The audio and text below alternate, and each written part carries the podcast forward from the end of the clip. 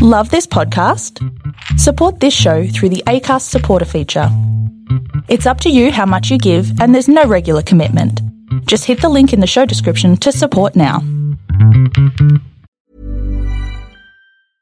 Ryan Reynolds here from Mint Mobile. With the price of just about everything going up during inflation, we thought we'd bring our prices down. So to help us, we brought in a reverse auctioneer, which is apparently a thing. Mint Mobile unlimited premium wireless. Ready to get 30, 30, bit to get 30, bit to get 20, 20, 20, bit to get 20, 20, bit to get 15, 15, 15, 15 just 15 bucks a month. So, Give it a try at mintmobile.com slash switch. $45 upfront for three months plus taxes and fees. Promo for new customers for limited time. Unlimited more than 40 gigabytes per month. Slows. Full terms at mintmobile.com. unless you have management that is going to be supportive, it's a real problem. Um, this this particular scenario of that person that that may want their job um, that happens regularly, and especially with um, with people at higher executive levels. I hear it from quite a bit of the person that is attacking the new CEO of a company and the one that's launching all the assaults is that person that was runner up and desperately wanted the job had been working there for years. They take an outsider to fix what's what's wrong and you have a mutiny under them. Sometimes it's one person sometimes it's a lot but i hear this one quite a bit.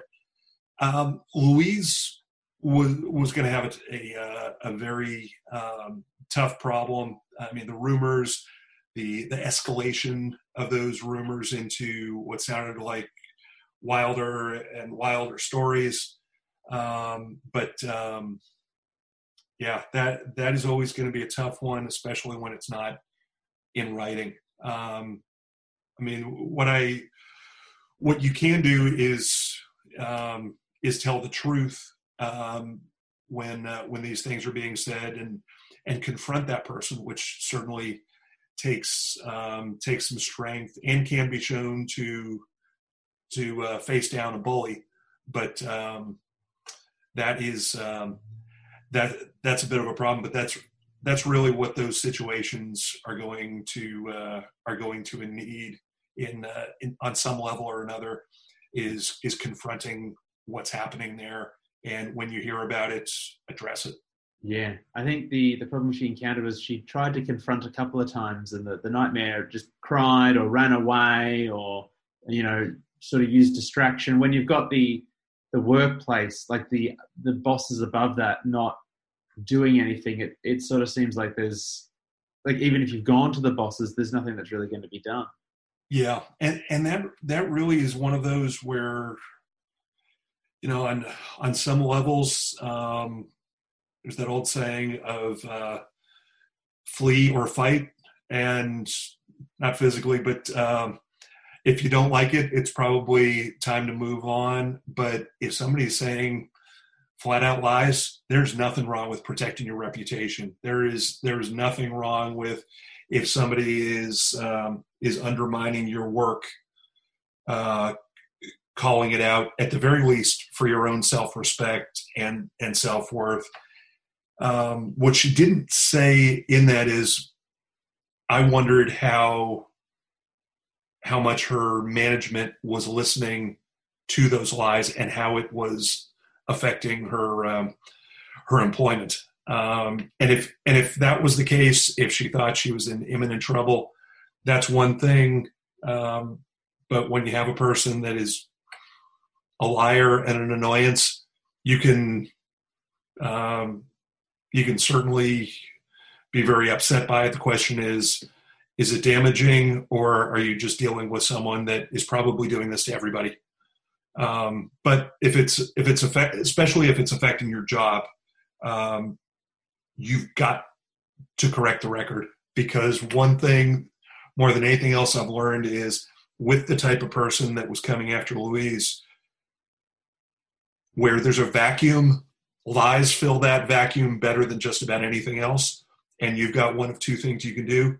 You can either correct it or you can let that problem grow.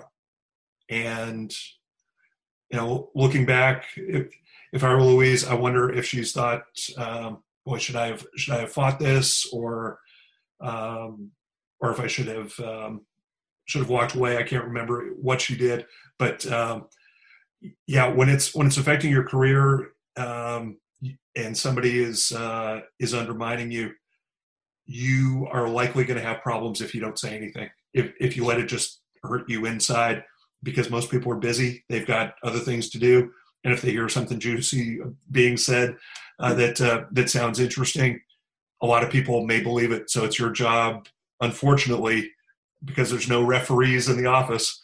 Um, you, you've got to say something. God, I wish there was. Isn't that what HR is meant to be? The referee. Actually, no. yeah. I, HR's there for management, really, isn't it? Yeah. Do you want to talk about that one? Sure. Let's talk about HR. So after after I wrote my book, I I thought I, I was going to get killed by people in, in HR because I paint a uh, a picture of the HR executive in my company who was basically um, partially being blackmailed because of whatever was going on um, within the organization that, that he was involved with.